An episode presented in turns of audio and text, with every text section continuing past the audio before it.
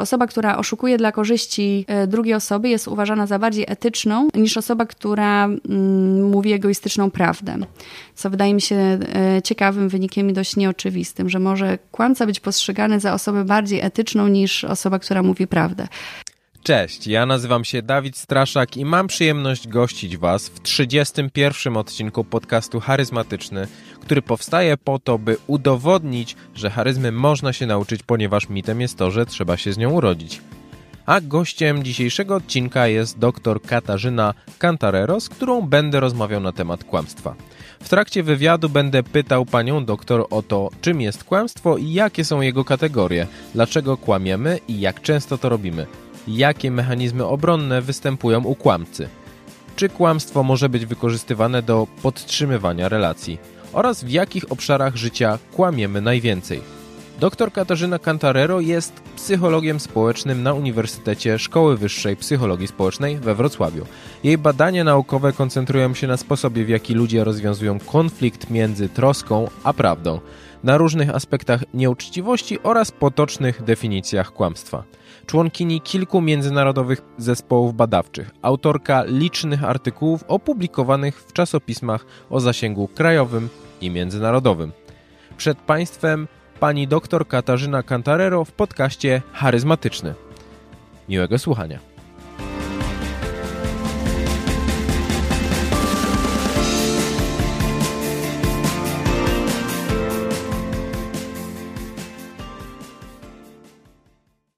Pani doktor, witam serdecznie w podcaście charyzmatycznym. Bardzo się cieszę, że wyraziła Pani zgodę, żeby, żeby się tutaj pojawić i żeby opowiedzieć trochę o temacie, który hmm, tak naprawdę dotyczy każdego z nas, o, ponieważ chciałbym porozmawiać z Panią o, o kłamstwie.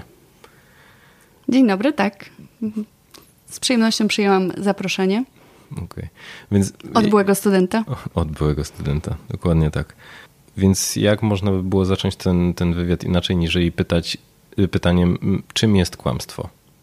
E, kłamstwo jest rozumiane jako intencjonalne wprowadzenie w błąd drugiej osoby, bez uprzedzenia jej o zamiarze takiego zachowania. Czyli ważna jest intencja, że jest to specjalnie, celowo mhm. wypowiadane, czyli wszelkiego rodzaju pomyłki tym samym za kłamstwo nie powinny być uznawane. I wprowadzenie w błąd po prostu rozumiane jest jako odstępstwo od, e, od prawdy, to jest chyba najszersza definicja kłamstwa. Nie, ma, nie jest tak, żeby wszyscy badacze się zgadzali co do tego, kiedy już możemy mówić o kłamstwie, na przykład czy przemilczenie jest kłamstwem, czy nie. Tutaj badacze nie są zgodni. Jeżeli wyjdziemy od najszerszej definicji kłamstwa, to w niej również będzie się zawierać e, przemilczenie. A mhm. niektórzy uważają, że jest to dochowanie tajemnicy i że za kłamstwo nie powinno być uważane. Czy prywatności, tajemnicy, co zależeć też będzie od kontekstu. Mhm. Dokładnie. Y, jak pani do tego podchodzi? Czy przemilczenie jest kłamstwem? Mm, myślę, że kluczowe jest y, to, y, jakie jest oczekiwanie w interakcji. To znaczy, no, chyba Ekman pisał o tym, ale teraz nie jestem pewna. Jeżeli, bo tak, tak, to on pisał o tym, mówiąc, że jeżeli można by cynicznie założyć, że jeżeli ja mam kochanka, ale mój mąż się nigdy mnie nie spytał, czy ja mam kochanka, to jeżeli ja nic nie mówię, to ja nie kłamię przecież. Mhm. No tutaj właśnie przemilczenie moglibyśmy dalej uznać za y, jednak przykład kłamstwa, ponieważ jest oczekiwanie w takiej relacji, że o pewnych rzeczach będziemy siebie informować. I jeżeli wcześniej nie było uprzedzenia o tym, czy zgody na to, że o zdradach się nie informujemy, lub też zdrady są ok i nie ma potrzeby, żeby w ogóle tego rozpatrywać w jakichkolwiek kategoriach, no to jeżeli nie było zgody co do tego na, na, na, na wstępie, to przemilczenie w takiej sytuacji również będzie kłamstwem przykładowo. Zakładam, że są jakby różne typologie kłamstwa. Czy może tak. Pani przybliżyć mniej więcej, jakie one mogą być? Chyba najczęściej dzieli się kłamstwo ze względu na motywację. I tu raczej można by to rozpatrywać na pewnym kontinuum. Mhm. Znaczy motywację rozumianą jako komu kłamstwo ma przynieść korzyść. Czy ono ma przynieść korzyść kłamcy, czy też innej osobie. Hmm na przykład odbiorcy tego kłamstwa i wówczas kłamstwa mogłyby być e, postrzegane jako właśnie albo całkowicie egoistyczne, albo prospołecznej. Gdzieś pomiędzy byłyby kłamstwa takie przynoszące korzyści zarówno kłamcy, jak i drugiej osobie. Więc to chyba byłaby najważniejsza, myślę, czy najważniejszy podział e, kłamstw. E, możemy również mówić o kłamstwach w zależności od tego, gdzie kłamstwo ma miejsce, czy ono dotyczy sfery prywatnej, czy sfery zawodowej. Jest w stanie Pani odpowiedzieć, dlaczego ludzie kłamią? Bardzo szerokie pytanie. Dlaczego ludzie kłamią? Kłamstwo ogólnie nie jest celem samym w sobie. Ono jest narzędziem do uzyskania jakiegoś mhm. celu, którego nie możemy osiągnąć w oparciu o prawdę. Więc jest ono użytecznym, często krótkoterminowo, no ale jednak jest ono dla kłamcy użytecznym narzędziem, żeby móc zdobyć jakiś, żeby móc osiągnąć jakiś cel, który, który dla kłamcy jest ważny. Mhm. Więc y, kłamiemy, żeby, żeby zwykle coś uzyskać lub żeby ochronić się przed jakąś stratą, jeżeli nie możemy tego zrobić y, w oparciu o prawdę. Jest Pani w stanie powiedzieć, ile mniej więcej osób kłamie w y, naszej populacji? Znaczy, przypominają mi się teraz badania dzienniczkowe. Zresztą sami prowadziliśmy badania dzienniczkowe których e, prosiliśmy ludzi o to, żeby zapisywali wszystkie swoje interakcje, w tym e, kłamstwa. I to też była replikacja badań e, Belli de Paulo z pewną modyfikacją. Nie, nie przypomnę sobie teraz, jaki procent ludzi kłamie. Większość. Mhm. Większość jednak kłamie. Chociaż można by założyć, że to jest takie badanie, że ludzie mogliby nie chcieć um, tak, odnotowywać bardzo, swoich kłamstw. Bardzo prawda? łatwo okłamać, że się nie kłamie. Tak, więc raczej pewnie bezpiecznie jest założyć, że tych kłamstw jest pewnie więcej i pewnie e, jeszcze większa e, liczba osób kłamie, ale nie powiem panu, jaki jest procent, bo nie pamiętam w tym momencie. Mhm. Natomiast e, jeżeli chodzi o, o, takie statystyki, to średnio tych kłamstw raportowanych jest od jednego do dwóch dziennie w takich badaniach dzienniczkowych na próbie amerykańskiej. U nas tych kłamstw było troszkę mniej, ale mniej było też interakcji społecznych. Mhm. Czyli mm, tak naprawdę proporcja kłamstw do interakcji społecznych była taka sama. Możemy powiedzieć, że przez to, że mniej mamy interakcji z ludźmi, mamy mniej okazji do kłamania. Mhm. Czyli można powiedzieć, że okej, okay, no ma to sens, że w momencie, kiedy im więcej przebywamy z ludźmi, im, im więcej kontaktów y, interpersonalnych podejmujemy w ciągu dnia, tym więcej mamy możliwości do tego, żeby, żeby skłamać. Ale jeżeli kłamiemy powiedzmy jeden raz dziennie, to znaczy, że można śmiało założyć, że to jest nasza codzienność.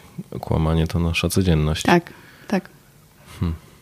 Przy czym oczywiście i tak większość komunikacji to jest komunikacja oparta na prawdzie, bo jakbyśmy sobie wyobrazili, że jednak większość komunikacji byłaby kłamliwa, no to nie sposób byłoby poruszać się sensownie po świecie, prawda? Mhm. Że trzeba mieć jakiś element jednak bazą, bazą musi być pewność, mhm. czyli to e, faktyczne odzwierciedlenie rzeczywistości. Inaczej nie sposób byłoby czegokolwiek oczekiwać. Przewidywać czegokolwiek na podstawie informacji, które zbieramy. Aha, czyli jakby uspokaja pani, że Tak, że nie, to, nie, to nie jest tak, że dominującą komunikacją wśród ludzi jest kłamstwo i wszyscy tylko kłamią i zawsze kłamią. Kłamstwa się pojawiają i są codziennością, no ale jednak większość komunikacji to jest y, komunikacja oparta na prawdzie, bo też chociażby dlatego, że nie zawsze jest jakakolwiek potrzeba, żeby kłamać, mhm. bo po co? Kłamstwo wiąże się też z pewnym kosztem i właśnie skłamanie jest y, jednak dla ludzi nieprzyjemne i ludzie nie lubią, jak nie muszą, to raczej nie kłamią. Powiedziała Pani o koszcie i teraz w mojej głowie od razu pojawił się przykład osoby, która bardzo często kłamie i to jest bardzo ciężkie, żeby to utrzymać. Mam na myśli to, że tak. pamiętanie kłamstw no, jest olbrzymim obciążeniem dla człowieka, żeby to wszystko spamiętać i żeby ewentualnie odtworzyć, no i żeby nie wpaść. Więc y, z jednej strony mamy to, a z drugiej strony mówi pani o tym, że, że to jest coś nieprzyjemnego. Tak. Kolejnym kosztem jest to, czy, że e, ludzie nie chcą myśleć o sobie, że są złymi ludźmi. Mhm. A kłamstwo jest negatywnie oceniane i myślenie o sobie, że jest się kłamcą, jest raczej dla ludzi nieprzyjemne, więc będą starali się zwykle w takiej sytuacji, kiedy jest jakiś cel, który jest możliwy do osiągnięcia nie przy użyciu e, prawdy, a właśnie w jakiś sposób oszukując, gdzieś tam zwykle starają się oszukać troszeczkę, ale nie tak dużo, żeby musieć myśleć o sobie, że się jest złym człowiekiem. Czyli możemy nawet próbować w pewnych momentach sami siebie okłamywać, że nie jesteśmy kłamcami? Tak. A czy są jakieś typowe nazwałbym to systemy okłamywania siebie, czyli co kłamcy mówią sobie, żeby bronić swojej moralności? Tu mówi Pan już bardziej o mechanizmach obronnych, tak? Tak, tak. One już, e, czy jakby w momencie, w którym człowiek sam siebie przekonuje, czy jest w stanie przekonać siebie, czy już przekonał siebie do tego, że tak naprawdę to tak było, tak naprawdę to mi się ta sukienka podobała, tak naprawdę to ja bardzo lubię udzielać wywiadów, to to przestaje być e, kłamstwem. Mhm. Bo definicyjnie kłamstwo jest intencjonalnym wprowadzeniem w błąd drugiej osoby bez uprzedzenia jej o zamiarze takiego zachowania. Wtedy, kiedy ja e, już w to wierzę, to przestaję mieć intencję wprowadzenia w błąd, bo ja de facto komunikuję prawdę, jeżeli już to uwierzyłam. Mhm. Więc to już jakby wychodzi poza obszar kłamstwa. Mam tutaj zapisane takie zdanie, że kłamstwo jest, e, może być traktowane jako narzędzie do podtrzymywania relacji. I co to znaczy?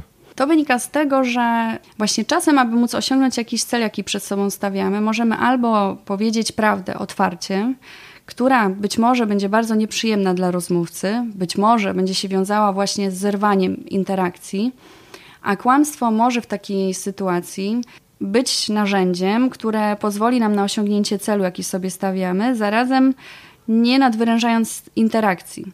To oczywiście nie oznacza, że to jest strategia czy narzędzie, które jest y, bardzo efektywne w podtrzymywaniu relacji, bo mówimy tylko o krótkoterminowym podtrzymaniu interakcji ze rozmówcą. Podam panu przykład. Jeżeli, na przykład, jeżeli ja chciałabym źle, załóżmy, panu życzę i pyta się mnie pan z jakiegokolwiek względu, jak dotrzeć na dworzec główny we Wrocławiu, i ja panu mówię, no, żeby powiedzieć panu, jak tam dojść, to musi pan tu skręcić w lewo, potem w prawo, wziąć tramwaj i powiedzmy, i dziesiątką pan dojedzie. Załóżmy, ja w tej sytuacji okłamałam pana, e, natomiast nie chciałam wejść w otwarty konflikt z panem, bo mogłabym na przykład, mógłby mnie pan negatywnie wobec mnie się odezwać, e, czy w jakikolwiek sposób mogłabym musieć e, radzić sobie z negatywnymi emocjami, Pana mhm. w tej sytuacji, czy być może jakbyśmy byli mocno, nie wiem, pokłóceni, być może nawet spotkałabym się z fizyczną agresją przez to, że coś robię, co nie jest po Pana myśli. Na przykład nie powiem Panu, jak to jechać na dworzec e, główny, bo nie. Więc właśnie wykorzystanie kłamstwa pozwala w, tej, w danej sytuacji na e, nie nadwyrężony przepływ informacji, mhm. czyli w ten sposób podtrzymuje interakcję z rozmówcą, a czasem i e, relacje. Niektóre kłamstwa mogą służyć temu, żeby właśnie e, relacja nie została zerwana. I tu przychodzą mi od razu e, do głowy badania Belli De Paulo też, bo ona bardzo dużo badań na ten temat prowadziła, dotyczące kłamstw poważnych. I o ile ogólnie jest tak, że my mniej kłamiemy dla korzyści własnych osobom, które są nam bliskie, to jak przeprowadziła badania nad tym, komu i wobec kogo wypowiadane są kłamstwa poważne, w jakim sensie poważne? Czyli na przykład takie, które chronią, które ukrywają zdradę, czy mm, dotyczą już e, poważnych rzeczy, nie takich, że ładnie wyglądasz, kiedy myślimy, że ktoś brzydko wygląda, to tego typu kłamstwa były, były wypowiadane wobec osób bliskich, co właśnie tłumaczone jest tym, że one mm, mają na celu, czy właśnie utrzymywanie tej prawdy, która jest niewygodna dla kłamcy, ale możliwe, że mogłaby się skończyć e, ze zerwaniem relacji. Właśnie po to wypowiadane są te kłamstwa poważne, żeby tę relację chronić. Z punktu widzenia kłamcy oczywiście. Mhm. Więc jakby na dwóch poziomach kłamstwo może służyć podtrzymaniu interakcji, czy nawet relacji z rozmówcą. Przy czym oczywiście nie, nie, nie jest moim celem e, przekonywanie kogokolwiek, że to jest dobra strategia, tylko opisuję to, jak to jest e, w literaturze, czy jakby z naukowego punktu widzenia, jaką może być, e, jaką kłamstwo może pełnić funkcję w, e, w, w, inter, w relacjach interpersonalnych. Mhm. Aż mi się przypomniała sytuacja ze studiów, kiedy rzeczywiście sam byłem w, e, jakby nie, nie, nie, życzyłem komuś dobrze i w momencie, kiedy padało pytanie, czy, czy dam, czy wiem na przykład, co, co ma się pojawić na egzaminie, no to odpowiadałem zdawkowo, tak jak dokładnie w przykładzie, który pani opisywała w, z tramwajem, żeby nie zniszczyć tej relacji, czyli nie powiedzieć nie lubię cię, więc nie, nie powiem, ci, tak, nie mówić. chcę ci powiedzieć no. dokładnie wprost, tylko właśnie takie sztuczne nie pamiętam. Nie pamiętam, albo nie zostało nic o tym powiedziane, mimo że zostało powiedziane bardzo wyraźnie. Kurczę, no to winny. Przyznaję się. Bo też zastanawiałem się w momencie, kiedy zobaczyłem to zdanie, że to narzędzie do podtrzymywania relacji, to od razu przyszło mi do głowy sytuacja, kiedy e, mama mówi do córki: Pięknie wyglądasz, kiedy tak naprawdę może ten wygląd nie jest najlepszy, że wy, kłam. Tylko pytanie, czy wtedy matka może, może rzeczywiście w jej oczach córka wygląda idealnie. No to jest kluczowe, żeby móc powiedzieć, czy jest kłamstwo, czy nie ma. Mhm. Stąd też badanie kłamstwa jest y, trudne, y, zwłaszcza takiego kłamstwa w komunikacji interpersonalnej, czyli złapanie kogoś na tym, czy, czy to, co on mówi, jest prawdą, czy nie jest, bo y, właśnie w takim chociażby przykładzie, który pan podał, to, to kłamca jedynie wie, czy jemu się naprawdę podoba, czy nie. Mhm. My możemy wnioskować, albo jak przyłapiemy kogoś na tym, że później powiedział, albo wcześniej powiedział, zakładając oczywiście, że nie zmienił zdania, mhm kluczowe jest to, czy jest intencja wprowadzenia, to znaczy, czy on to robi, czy on świadomie mówi coś, co nie jest prawdą, czy też on myśli, że tak jest. Mhm. No bo mama może mieć oczywiście taki e, punkt widzenia, że podoba jej się, jak córka wygląda, chociaż że większość się zgodzi, że nie. Ale to już właśnie nie będzie kłamstwem. Zakładam, że ogromnie ciężko jest w ogóle badać kłamstwo, bo jeżeli myślę o badaniach, w których ja brałem udział, w których pojawiały się kwestionariusze, no to łatwość skłamania, a potem jakby przedstawienia sobie skłamania w kwestionariuszu, a potem przekonania samego siebie, że tak naprawdę mówiłem prawdę, jest bardzo łatwe. Więc mm, też chciałem dowiedzieć się, w jaki sposób y, wyglądają badania kłamstwa.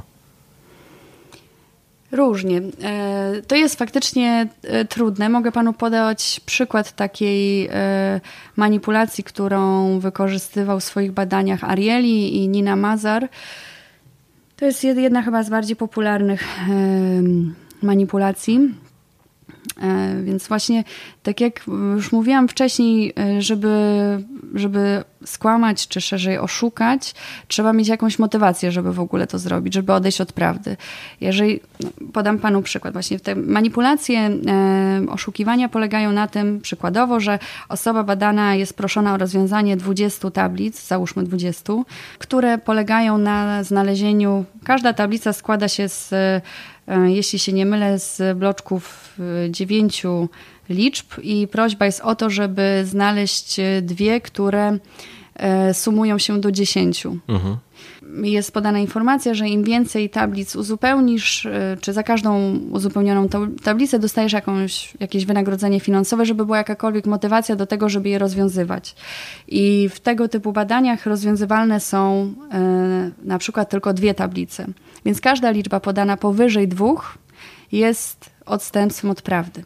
Ale to też nie jest idealna tablica, dlatego że czasem ktoś się też, idealna manipulacja, ponieważ czasem ktoś się może pomylić i mhm. może źle dodać, może właśnie to jednak być jakiś błąd ludzki. No ale jak mamy badania eksperymentalne, gdzie mamy grupę kontrolną, która nie dostaje wynagrodzenia finansowego i grupę eksperymentalną, która dostaje takie wynagrodzenie, to jeśli mamy różnicę pomiędzy tymi grupami, no to błąd taki wynikający z pamiętania i niepamiętania powinien się równo rozłożyć w jednej i w drugiej grupie, więc jeżeli wówczas mamy większą liczbę e, podawanych, poprawnie rozwiązanych tablic w tej grupie, gdzie jest wprowadzenie zachęty finansowej, no to możemy wnioskować o tym, że faktycznie w tej grupie ludzie oszukiwali. Mhm. Chyba sam nawet brałem udział w tym eksperymencie, tutaj nawet na uczelni. I jeżeli dobrze pamiętam, że na samym końcu niszczyło się wyniki i podawało się tak. osobie, która zarządzała, w sensie niszczyło się wyniki w, w niszczarce i podawało się jakby na, na, na słowo honoru osobie, która jakby opiekowała tak. się badaniem. Tak. Hmm takiego rodzaju to są manipulacje. Ale tu jestem czysty. Nie, nie skłamałem.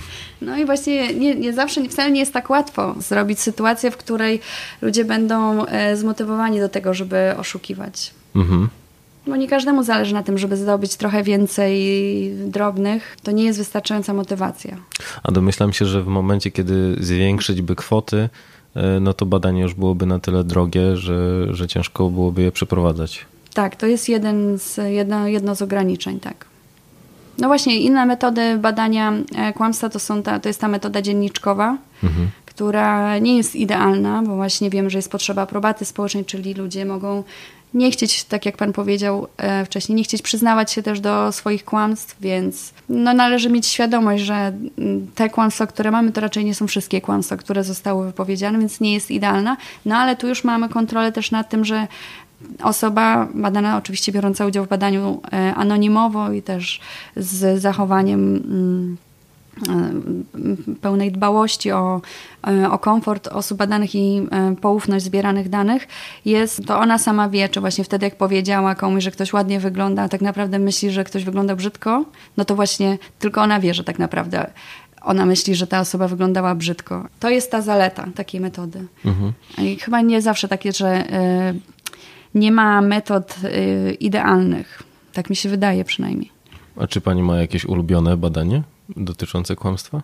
Najbardziej mnie teraz interesują y, badania dotyczące kłamstw prospołecznych. Wydają mi się szalenie ciekawe i właśnie takie nieoczywiste, ponieważ dużo już wiemy też na temat badań dotyczących kłamstw, tych takich w cudzysłowie zwykłych, czyli tych prototypowych kłamstw egoistycznych, czyli takiego dylematu pomiędzy interesem własnym a prawdą, a kłamstwa prospołeczne wydają mi się bardzo ciekawe, ponieważ tam jest dylemat zupełnie innego rodzaju, bo są tam kłamstwa pomiędzy prawdą, a troską o drugiego człowieka. No i właśnie są takie badania, które przeprowadziła Emma Levine. Ona bardzo dużo badań na ten temat przeprowadziła i bardzo lubię y, jej artykuły i właśnie badania, które przeprowadziła, z których wynika na przykład, co być może zaskakujące, że osoba, która kłamie dla, bardziej w tych badaniach to były takie gry ekonomiczne bardziej, e, ale zawsze, osoba, która oszukuje dla korzyści e, drugiej osoby jest uważana za bardziej etyczną niż egoistyczna, niż osoba, która mm, mówi egoistyczną prawdę. Co wydaje mi się e, ciekawym wynikiem i dość nieoczywistym, że może kłamca być postrzegany za osobę bardziej etyczną niż osoba, która mówi prawdę. To jest oczywiście specyficznego rodzaju kłamstwo i prawda, która też jest egoistyczna, no ale tak było. Czyli tak jest. Ja kłamię, że pani nie ukradła 10 złotych y, kontra jakby chroniąc panią przed wymiarem sprawiedliwości i jestem wtedy postrzegany jako bardziej etyczny, niżeli skłamałbym na swój temat, że ja nie ukradłem 10 zł. Tak, no bo tutaj oceniane Brzmi jest... jak zasady z podwórka. No, no tak, to że... tak. Ale tam chodzi też o mówienie prawdy, nie? Bo tutaj mhm. mówi pan kłamstwo egoistyczne versus y, kłamstwo prospołeczne, ale w tym przykładzie, który pan podał, nie podał pan, czy ja kłamię, że on nie ukradł tych pieniędzy, versus ja, yy, nie wiem, mówię prawdę, który, dzięki której ja będę miała te 10 zł na przykład, tak? Bo to jest tego rodzaju dylemat. Czyli prawda egoistyczna, mhm. i to już nie jest takie moim zdaniem oczywiste, żeby prawda była oceniana gorzej niż kłamstwo. Przy czym tak naprawdę u podstaw tego jest to, że ludzie y, oceniają przede wszystkim motyw, że ktoś jest prospołeczny w tej sytuacji i dlatego on jest oceniany jako osoba bardziej etyczna niż osoba, która dba o swój własny interes. Czyli tutaj jeszcze pojawia się dużo problemów związanych z oceną z zewnątrz, ponieważ no, okazuje się, że kłamstwo nie, nie, nie da się jednoznacznie określić, co jest złe, a co dobre, ponieważ jakby mam wrażenie, że ocena stoi po stronie, po stronie społeczeństwa. Jasne. Jasne. Okej. Okay. A czy mamy jakieś zewnętrzne oznaki, po których możemy powiedzieć, że ktoś kłamie? Tak, są takie badania, które e, na tym się koncentrują, natomiast Szczerze mówiąc, jakby pan e, przejrzał metaanalizy badań, to te efekty nie są silne, co też związane jest z różnego rodzaju e, kłamstwami, które mogą być poddawane ocenie tego, czy to jest kłamstwo dużej czy, dużej czy małej wagi. Każdym razie jakbym miała powiedzieć taką być może niezbyt optymistyczną informację, to jednak e, nie ma ich tak dużo. I na przykład często są pewne potoczne przekonania dotyczące tego, że coś jest wskazówką kłamstwa, kiedy metaanalizy badań pokazują, że nie są. Na przykład unikanie wzroku nie jest rzetelną wskazówką kłamstwa, ale ludzie sądzą, że jeżeli ktoś unika kontaktu wzrokowego, to wówczas kłamie. I ogólnie jest tak, że Słabo nam idzie wykrywanie kłamstwa na podstawie komunikatów niewerbalnych. Jest to oczywiście możliwe i są też szkolenia i można być lepszym w tym, ale jednak większość kłamstw, też to z badań wynika, pozostaje niewykrytych. Czyli można powiedzieć, że to wszystko, co obserwujemy w serialach, to raczej można wkładać między bajki, ponieważ rzadko zdarzają się osoby na tyle e, jakby biegłe w obserwowaniu innych, żeby były w stanie wykrywać kłamstwa z taką wielką dokładnością? Nie, tak bym, nie, nie wiem też dokładnie, co jest w serialach, więc nie, tym, tym mniej bym powiedziała, że e, wszystko, co w serialach to złe. Nie, wcale tak nie myślę, bo, bo po pierwsze nie wiem dokładnie, co tam było prezentowane, a e, po drugie faktycznie czasem są, e, pamiętam Ekman pisał o tym, że są jednostki, które mają bardzo wysoką zdolność do rozpoznawania kłamstwa, więc no, zależy, jakie tam informacje były przekazywane. Czy są jakieś obszary naszego życia, w których my kłamiemy najwięcej? Bo wspomniała Pani o tym, że można podzielić kłamstwa na te, które, które, które występują w biznesie i w życiu prywatnym, ale czy są jakieś obszary, w których jest ich zdecydowanie więcej niż, niżeli w innych? Nie pamiętam wyników badań dotyczących częstości, bo pyta Pan, kiedy najwięcej, mhm. więc tutaj pewna nie jestem. Natomiast mogę Panu powiedzieć, że te, które są wypowiadane w miejscu pracy, są um, częściej e, inaczej, są bardziej akceptowane przez ludzi. To znaczy, jeżeli ktoś kłamie w miejscu pracy, zwłaszcza jeżeli to kłamstwo to jest oszukiwanie przełożonego, to nie będzie się to wiązało specjalnie z e, bardzo srogą oceną moralną. Mhm. Natomiast jeżeli chodzi o częstotliwość, to znowu wrócę do tych badań e, dzienniczkowych, bo jak jeżeli pytamy o częstotliwość, no to bardziej właśnie nas interesuje ile, prawda? W, mhm. Nie tyle jaka jest e, ocena. Być może były tak, był taki podział na e, sferę życia prywatną i zawodową w tych badaniach. Ja tego w tym momencie nie pamiętam. Natomiast wracając do rodzajów kłamstw, to co ciekawe, bo pomimo tego, że to są badania dzienniczkowe, czyli takie, gdzie osoba sama decyduje jednak o tym, że ma wyjawić jakieś kłamstwo bądź nie, to i tak najwięcej kłamstw to kłamstwa egoistyczne, bo można by założyć, że ludzie chcą się bardzo dobrze prezentować, więc będą raczej kłamać dla deklarować tylko te kłamstwa, które mm, dotyczą ochrony drugiego człowieka, ale nie, jednak większość kłamstw to kłamstwa egoistyczne, te, które są deklarowane nawet przez ludzi. Można by jedynie założyć, prawdopodobnie jest ich jeszcze więcej, natomiast i tak one się przebijają jako te najczęstsze. Mhm. I co jest też ciekawe, bo jednak kłamstwa prospołeczne są bardziej akceptowane, a i tak egoistyczne są częstsze. Interes własny do, dominuje. Ochrona interesu własnego. Teraz zastanawiam się z perspektywy przełożonego, dlaczego ludzie tak bardzo pozwalają sobie, jakby nie oceniają tak źle kłamstw względem okłamywania przełożonego? No tłumaczony to jest e, rodzajem relacji, jaki jest e, w miejscu pracy, mhm. a w sferze prywatnej. Natomiast e, no to jest jedno z możliwych wyjaśnień, tak? że właśnie w sferze zawodowej te relacje nie są tak bliskie, nie ma takiego oczekiwania, że musi to być oparte właśnie na. Czy nie ma takiego oczekiwania wobec e, tego, że będzie to zawsze prawda, bo nie ma tak bliskich relacji, mhm. więc e, łatwiej jest zgodzić się na kłamanie właśnie w tej sferze. Tak to jest tłumaczone. Być może jest to właśnie, być może jeszcze są jakieś inne powody, które tutaj e, popychają ludzi do tego, żeby uznawać, że kłamstwo w miejscu pracy jest bardziej akceptowalne. A w jakich sytuacjach kłamstwa są akceptowane, ale przez osoby okłamywane? Mhm. Czy mm. akceptowane, czy też usprawiedliwiane? Czy są w ogóle takie sytuacje? No to znowu chyba nie będzie zaskakujące, bo to te kłamstwa prospołeczne, one są e, uważane za e, właśnie bardziej akceptowane, najbardziej takie, które mają na celu ochronę drugiej osoby. A nie przychodzi mi, nie, nie, nie, wie pan, właśnie akurat e, studenci na zajęciach właśnie dotyczących kłamstwa mówili i myślę, że słusznie mówili o tym, że mało jest badań takich, które biorą perspektywę osoby okłamywanej. To znaczy, oczywiście są jakieś badania, ale chyba większość badań jednak koncentruje się na określeniu tego, kiedy ktoś skłamie, nie tyle na perspektywie osoby okłamywanej. No, wydaje mi się, że wniosek o tym, że, że kłamstwa prospołeczne są częściej akceptowane, to jest no, bardzo dobry sygnał i wiadomość dla nas. Znaczy, dobre. Tak.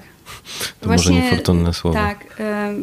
Jeśli chodzi o konsekwencje kłamstwa, i to jest w zasadzie trochę połączenie tego, jakby z jednej strony konsekwencja, z drugiej strony co myśli o tym osoba okłamywana, bo wie pan, jeżeli kłamstwo jest niewykryte, no to co ma myśleć osoba okłamywana, mhm. jak ona nie wie, że to było kłamstwo, więc nie, nie sposób y, jakby w ten sposób zapytać, jak ty się czujesz jako osoba okłamywana, bo jest to w tym momencie nietrafione pytanie, bo on nie wie, że jest okłamywanym. No możemy go spytać oczywiście, jak on się czuje e, z takim, czy co on myśli na temat danego komunikatu, który usłyszał i czy on wolałby właśnie usłyszeć taki czy inny komunikat i to jest jak najbardziej możliwe do testowania.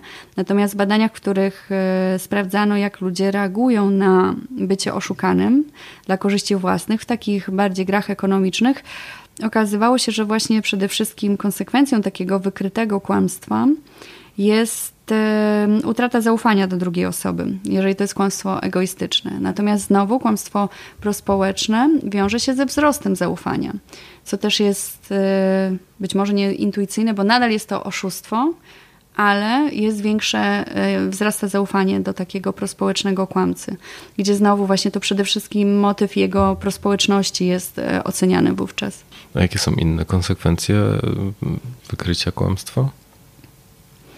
Dla kłamcy to jest właśnie przede wszystkim konsekwencje są negatywne dla relacji z osobą, która była okłamywana, czyli właśnie utrata zaufania, która przynajmniej w tych badaniach, które były prowadzone, nie udaje się tego zaufania w pełni odzyskać. Mhm. To też był specyficzny paradygmat w tych badaniach i nie było, to nie tak, że wrócono do tych osób po długim czasie i upewniono się, czy, czy, czy nadal to zaufanie nie zostało odwołane, ale no, taki wniosek jest wysnuwany z tych badań, że po kłamstwie egoistycznym nie udaje się w pełni odzyskać zaufania. I to jest chyba najważniejsza konsekwencja i najpoważniejsza, jak sądzę, z punktu widzenia relacji interpersonalnych. No bo oczywiście możemy mówić o jakichś konsekwencjach prawnych, no ale to, to, to jest inny temat. Są oczywiście konsekwencje dla obrazu siebie, czy mogą być konsekwencje dla obrazu siebie, czyli to, co ja mam myśleć o sobie, jeżeli ja jestem kłamcą. No myślę, że przede wszystkim kwestie zaufania interpersonalnego są najpoważniejsze. To najpoważniejsza konsekwencja odkrytego kłamstwa. Zastanawiam się, czy jeszcze biorąc pod uwagę to, ile my kłamiemy, czy w, w momencie, kiedy wszyscy zaprzestaliby kłamania i mówili tylko prawdę, czy my w ogóle jesteśmy na to gotowi? Mi się wydaje, że tak.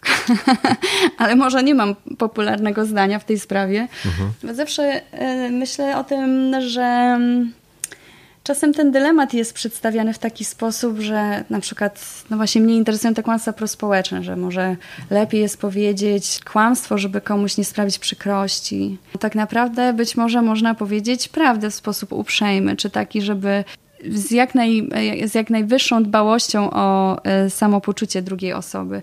Więc wydaje mi się, że tak, chociaż e, ludziom często się wydaje, że prawda jest e, trudniejsza dla relacji i niż na przykład jakby w porównaniu do kłamstwa prospołecznego. Mhm. A znowu właśnie te badania Emily Vine pokazują, że ludzie myślą, że właśnie powiedzenie nieprzyjemnej prawdy versus skłamanie dla korzyści drugiej osoby będzie gorsze, kiedy tak się nie dzieje, więc ludzie też przeceniają to, jak trudne to będzie i jak mm, bardzo to będzie niekorzystne, kiedy e, właśnie powiedzenie prawdy wiąże się też z tym, że wzrasta poczucie też takiej sensowności tego, co się robi i tej e, interakcji czy relacji z, z rozmówcą.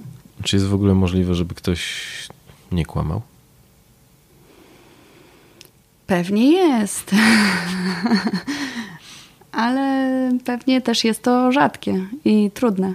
Zastanawiam się właśnie, czy, czy biorąc pod uwagę to, że my poniekąd rodzimy się w społeczeństwie, w którym nawet uczy się często kłamania, no bo w momencie, kiedy babcia daje sweterek, który nie jest powiedzmy, że ostatnie no, krzykiem mody e, w obecnym sezonie e, i, i, i, nie podoba się wnuczkowi, no to on jest zobowiązany do tego, żeby powiedzieć właśnie, czy ci się podoba. Oczywiście powiedz, że się podoba, będzie babci miło. E, więc no, jakby jesteśmy od samego początku uczeni tego, że, że te kłamstwa powinny się pojawiać. To prawda, to prawda, tak się dzieje, zwłaszcza w przypadku właśnie takich kłamstw grzecznościowych. To też jest ciekawy temat, bo Ekman sugerował, że właśnie jeżeli coś jest y, w zasadzie spełnieniem pewnej normy społecznej, kiedy załóżmy w tym przypadku babcia tak naprawdę nie oczekuje, że ona usłyszy prawdę, być może, zakładając, że tak by było, to jeżeli coś y, jest związane z pewną normą społeczną i nie oczekuje się komunikatu prawdziwego, wówczas powiedzenie czegoś, co nie jest prawdą, de facto kłamstwem nie jest, ponieważ jest społeczne przyzwolenie na to, żeby odbiegać od prawdy. Podam panu przykład takich sytuacji, gdzie jest uprzedzenie o tym, że nie należy spodziewać się prawdy, no chociażby w teatrze czy w grze jakiejś, tak? Jeżeli wiemy, że to jest tylko gra, czy wiemy, że to jest właśnie pewna konwencja, że nikt nie spodziewa się, że aktor będzie prezentował swoje własne prywatne poglądy, to nikt też nie będzie uważał, że jeżeli on później mówi prywatnie coś innego, to że jest kłamcą na przykład. Tak? Mhm. To jest jakiś mm, może ekstremalny przykład, ale już wracając do bardziej takich przykładów z życia codziennego. Właśnie znowu wracając do tych badań Belli de Paulo, bo właśnie jej badania były bardzo ważne dla tej całej e, tematyki kłamstw w tych badaniach dzienniczkowych, które ona prowadziła, ludzie byli proszeni o to, żeby e, zapisywać wszystkie swoje interakcje, które trwają 10 minut lub więcej, i wszystkie przypadki kłamstwa, niezależnie od długości trwania interakcji.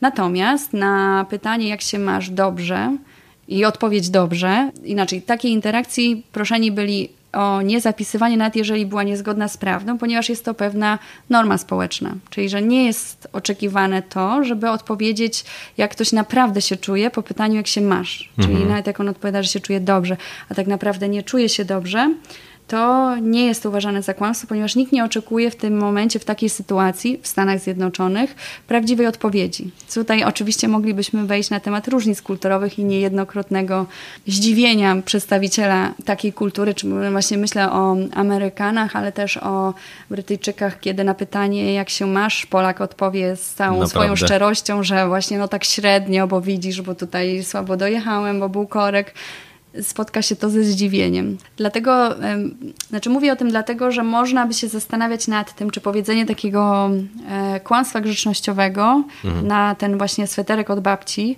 to czy to jest faktycznie skłamanie, czy to nie jest spełnienie jakiejś normy społecznej. Nie wiem, jaka jest odpowiedź. To zależy moim zdaniem, jak duże jest zagrożenie, że to utwierdzi babcię w tym, żeby co roku albo co jakiś czas kupować ten sam sweter, który nie będzie nam się podobał i będzie leżał w szafie. Myślę, że to byłoby warte wzięcia pod uwagę, tak. Czym według Pani jest charyzma? Nie wiem, jakiego użyć najlepiej przymiotnika. Chcę powiedzieć coś w stylu płynnego e, wywierania wpływu na innych ludzi. Mhm. I przez to mam na myśli poprzez e, skuteczne złapanie uwagi, formułowanie komunikatów w taki sposób, żeby trafić do odbiorcy. I nie chodzi mi o takie rozumienie tego e, w znaczeniu, że manipuluje, więc źle robi, tylko żeby skutecznie również z prawdziwym, czy oby tylko z prawdziwym komunikatem trafić do rozmówcy. Mhm. A myśli Pani, że można się tego nauczyć? W jakimś stopniu na pewno. Jeżeli ktoś chciałby się z Panią skontaktować, to, to w jaki sposób to zrobić? Najlepiej drogą mailową na, mhm. na, na adres mailowy uczelniany. Dobra, on będzie też podany na stronie internetowej, więc jeżeli ktoś będzie miał ochotę, to zapraszam. E, no cóż, to, to wszystko z mojej strony, więc dziękuję bardzo. E, było mi bardzo miło i to nie jest kłamstwo. Dziękuję również. Ale zanim wrócicie do swoich codziennych zadań, to chciałem Wam serdecznie podziękować, że wysłuchaliście kolejnego odcinka, no i za to, że jesteście. Miałbym też do Was ogromną prośbę. Jeżeli znaleźliście coś wartościowego w tym odcinku, to chciałbym, żebyście zastanowili się nad jedną osobą, którą mogłoby zainteresować to, o czym, o czym ten odcinek był, i wysłać go do tej osoby. Dzięki temu ja będę docierał do coraz większej ilości osób, a być może wy wpłyniecie na czyjeś życie. Zapraszam do tego, żebyście śledzili też podcast charyzmatyczny na bieżąco, a pomóc w tym może Facebook, LinkedIn, Twitter, Instagram i inne social media. Dzięki wielkie i do usłyszenia w następnym odcinku. Cześć!